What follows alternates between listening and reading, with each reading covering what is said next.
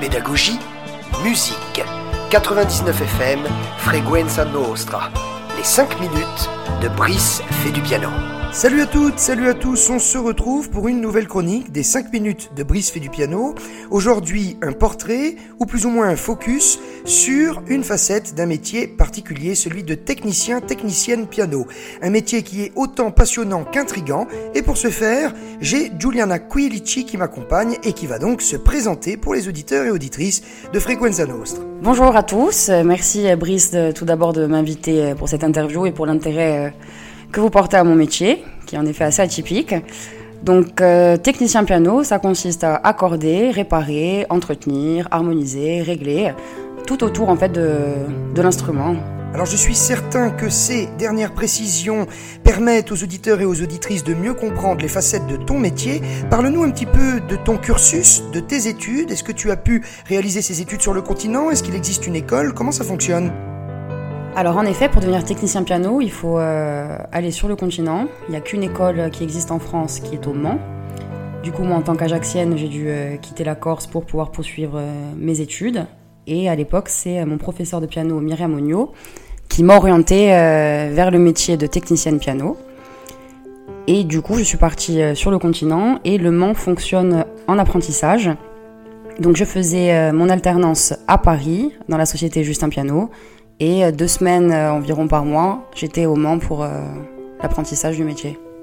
Formidable Toutes ces précisions nous permettent de mieux comprendre du coup à la fois les études et le parcours, totalement atypique pour une profession qui l'est autant. Alors tu te détermines comme technicienne de piano. On parle très souvent d'accordeur, je ne sais pas si d'ailleurs ça se féminise, accordeuse.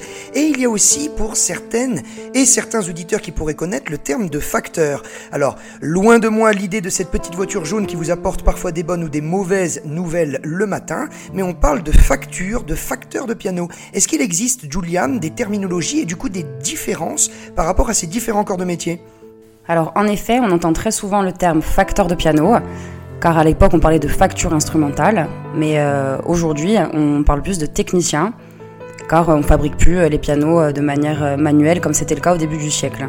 Donc c'est un terme un peu, un peu ancien. Ensuite, concernant le titre accordeur ou accordeuse, moi personnellement, vu que c'est un genre, un métier, je reste sur le terme accordeur mais euh, ça peut aussi se démocratiser pour les femmes et dire accordeuse.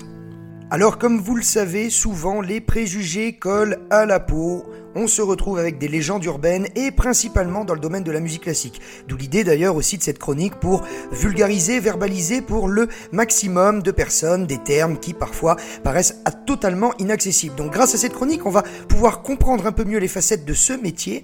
Et d'ailleurs, concernant ta profession, Juliane, on entend souvent cette légende urbaine qui compte que Accordeur, c'est un métier pour les aveugles. Qu'est-ce qu'il en est? Est-ce qu'il y a un lien par rapport au fait que les personnes sont atteintes de cécité et qui auraient donc développé des capacités différentes par rapport à leur corps?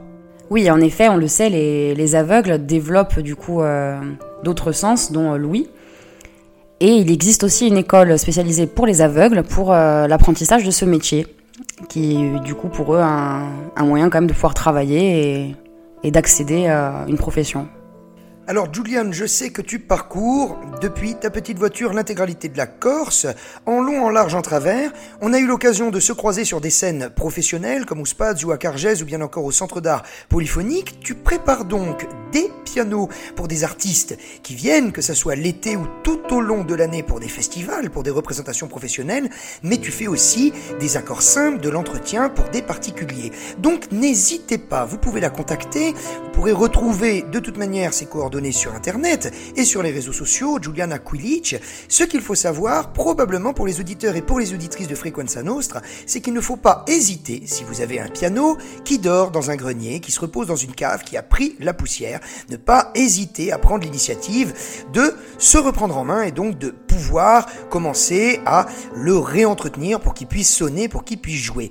On va se quitter avec une question qui n'est absolument pas épineuse. Peux-tu nous parler un peu des tarifs pour un accord simple?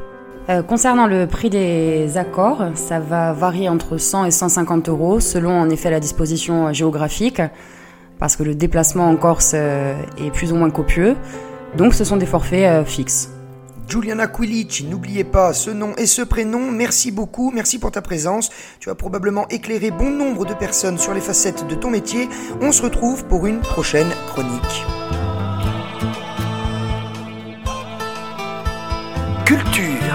pédagogie, musique. 99 FM, Freguenza Nostra. Les 5 minutes de Brice fait du.